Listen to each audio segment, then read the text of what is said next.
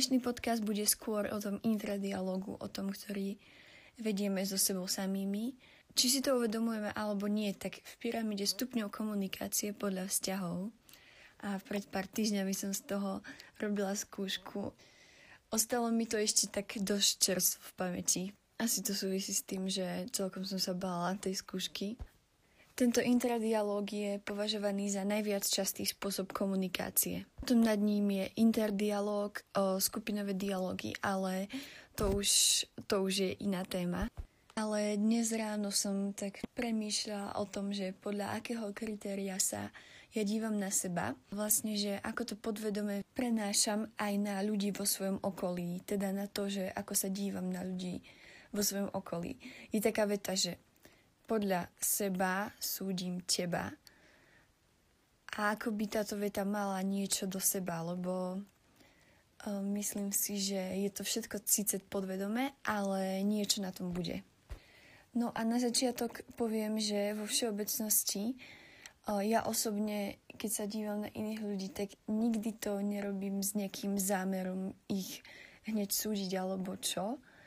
Pokiaľ sa mi stane, že sa pri tom pristihnem, tak hneď si vstúpim do svedomia a vediem taký, taký vnútorný dialog, že, že proste nerob to a ukludni sa a modlím sa za to, aby to odišlo, pretože nechcem, aby niečo také, nechcem dovoliť, aby niečo takéto narúšalo moje vzťahy a aby to narúšalo môj pohľad na iných, pretože je veľmi ľahké súdiť a píše sa nesúďte, aby ste neboli súdení. Kto z nás chce byť súdený? Na to, aby sme neboli súdení, tak urobíme prvý krok a nesúďme my. Ale to je taký zákon, ďalší zákon lásky, ktorý pokiaľ chceme splňať, tak to od nás vyžaduje naozaj veľkú pokoru a veľkú snahu. Ja som tiež človek, tak viem, aké to je. S tým proste budeš bojovať, pretože nikto z nás nie je dokonalý. A na sebe to tak pozorujem, že, že je to skôr o tom, ako si domujem svoje podvedomé myšlienky. A ak mám byť úprimná, tak už na tom, už na tom pracujem dlhšiu dobu. A mám pocit, že na tom budem proste pracovať celý život ak to má byť niečo dobré, čo je správne a čo mám robiť, tak nech. Tak som pripravená na tom pracovať celý život. Chcem sa stále učiť. A toto je, myslím, že aj taká vec na vás, že pokiaľ by ste vypozorovali u mňa niečo, čo si myslíte, že uh, by by ste mi mohli povedať nejakou láskovou kritikou, nie takou kritikou, že ma to zabije, ale takou kritikou, že to bude mať hlavu a petu, tak vám budem proste vďačná, pretože uh, verím tomu, že kritika povedaná s láskou veľmi pomôže. Dokonca možno pomôže ešte viac ako povzbudenie. Sice jasné, že mám rada aj povzbudenie, hej. Kľudne ma aj povzbuďte kľudne povzbudzujte aj ľudí okolo seba. Myslím, že tento svet veľmi potrebuje povzbudenie, veľmi potrebuje počuť také slova lásky, akože zároveň nech je to aj pravda. Nech to nie je niečo, čo si nemyslíme. Ešte mám niečo také na srdci. Chcem vám povedať, že je niečo, čo chce Boh urobiť v mojom i tvojom srdci. Zároveň sú veci, ktoré aj chce urobiť cez mňa a cez teba. Tu a teraz o, nie je to, kde skončíme. Všetci smerujeme do väčšnosti. Ja sa veľmi teším na ten čas. Či smerodajné je, že ak som sa dnes ráno zobudila, zobudil si sa aj ty, tak sa to stalo preto, pretože Boh to tak chcel a má s tebou aj so mnou dnes plán na tejto zemi. Takže pokiaľ dýcham a pokiaľ mi bije srdce, a pokiaľ ty dýcháš a pokiaľ ti bije srdce, vec, že ešte je dôvod, prečo si tu. Tu ešte niečo, čo nás chce naučiť. Sú tu veci, ktoré nám chce ukázať a sú veci, ktoré chce, aby sme urobili vo svojich životoch, aj v životoch iných ľudí. Každé naše rozhodnutie a každé naše slovo, každý čin dokonca verím tomu, že aj každá myšlienka, pretože pokiaľ robíme rozhodnutia a hovoríme slova, tak všetko vychádza zo srdca. A majú dopad na ostatných, nielen na nás. A nezávislo od toho, či, či to tak myslíme, alebo to tak nemyslíme, alebo či si to uvedomujeme, alebo neuvedomujeme. Nedávno som počula takú krásnu modlitbu. Ako môžem použiť svoje talenty, aby som ti slúžil, alebo slúžila teda. Pevne verím, že každý z nás je veľmi vynimočný. Je také podobenstvo o talentoch. Teraz ho prečítam. Je to v Matúšovi, tiež v Matúšovi, nejako často ho tu citujem, 25. kapitola. Bude to tak, ako keď sa istý človek chystal na cestu. Zavolal si sluhov a zveril im svoj majetok. Jednému dal 5 talentov, druhému 2, ďalšiemu 1 každému podľa jeho schopností a odcestoval. Ten, čo dostal 5 talentov, hneď šiel, obchodoval s nimi a získal ďalších 5. Podobne aj ten, čo dostal 2, získal ďalšie 2. Ale ten, čo dostal 1, šiel, vykopal jamu a peniaze svojho pána ukryl. Po dlhom čase sa pán tých sluhov vrátil a začal s nimi účtovať. Predstúpil ten, čo dostal 5 talentov, priniesol ďalších 5 talentov a vravel Páne, 5 talentov si mi odovzdal a hľa, ďalších 5 som získal. Jeho pánu povedal Správne, dobrý a verný sluha, bol si verný nad málom, ustanovím ti nad mnohým. Vodí do radosti svojho pána.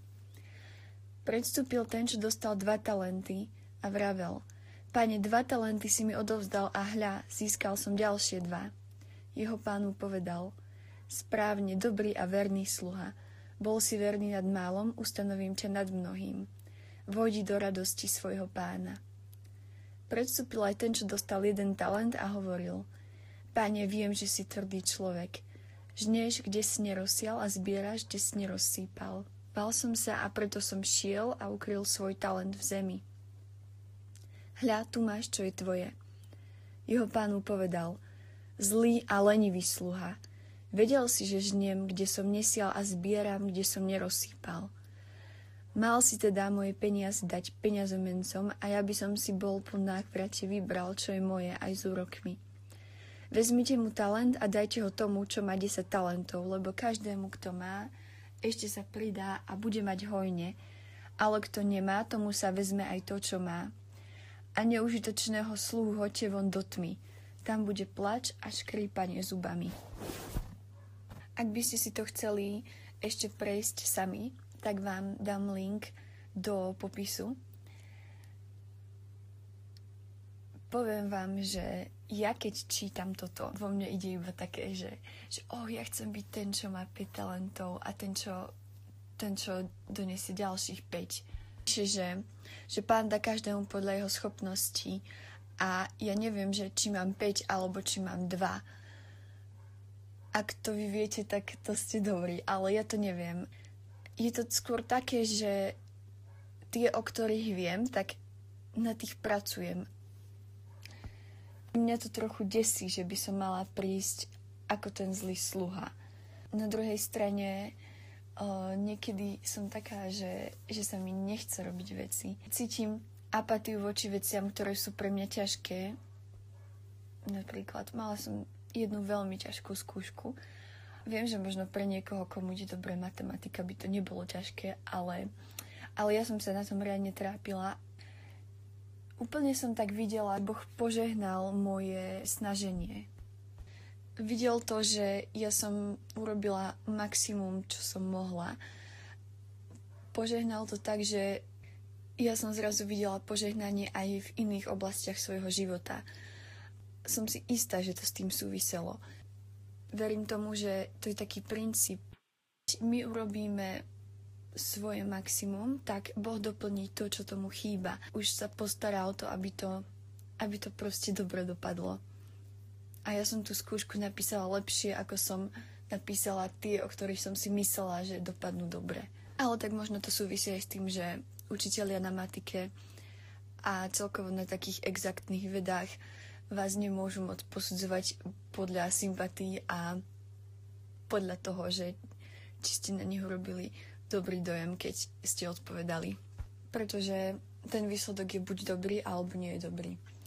Ale tak som si veľmi uvedomila na tom, že, že zatiaľ v mojom živote nikdy neprišla taká skúška, s ktorou by neprišla aj sila prejsť cez tú skúšku. To mi dáva takú nádej aj do budúcnosti, že, že akákoľvek ťažká vec ma čaká a príde nezávisle od toho, že, či za to, že ako veľmi sa tomu budem snažiť vyhýbať, o, tak Boh mi dá silu prejsť cez to, lebo tento Boh je naozaj verný. A tak sa v tom ukazuje aj to, že Boh má vždy lepší plán ako my mm, naozaj sa ho chcem pýtať. Si to pripomínam, že, že pýtaj sa ho to častejšie, dievča, ale chcem sa ho pýtať, že aké má on odpovedi na moje otázky. Jediný pozná tú pravdu.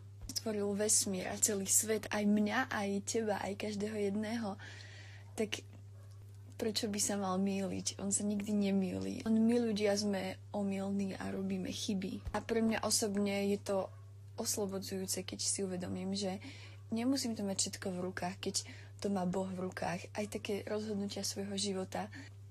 Radšej sa ho pýtam, než by som sa mala rozhodovať bez toho, aby som sa ho opýtala.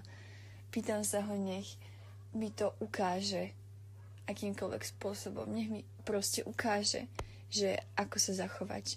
Nech mi ukáže, že ako mám použiť svoje talenty, aby som mu slúžila. Poďme sa modliť, čo poviete? Modlitba je to najlepšie, čo môžeme robiť, keď stojíme pred rozhodnutiami.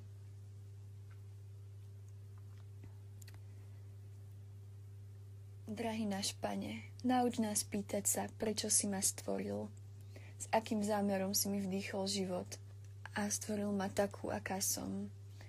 A prosím, nauč ma dívať sa na seba tvojimi očami, Bože. Ukáž mi pravdu o tom, kým skutočne som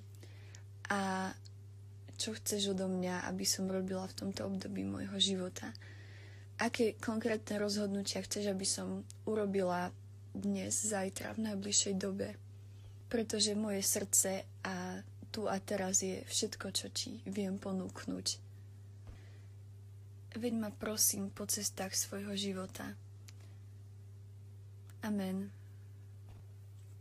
Ďakujem vám, že ste počúvali dnešný tretí podcast.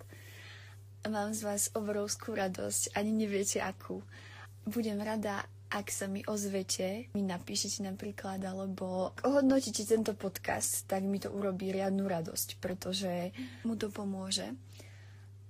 Alebo ak tento podcast zdieľate s niekým, o kom si myslíte, že by ho mohol zaujímať a inšpirovať, tak to bude ďalšia radosť pre mňa.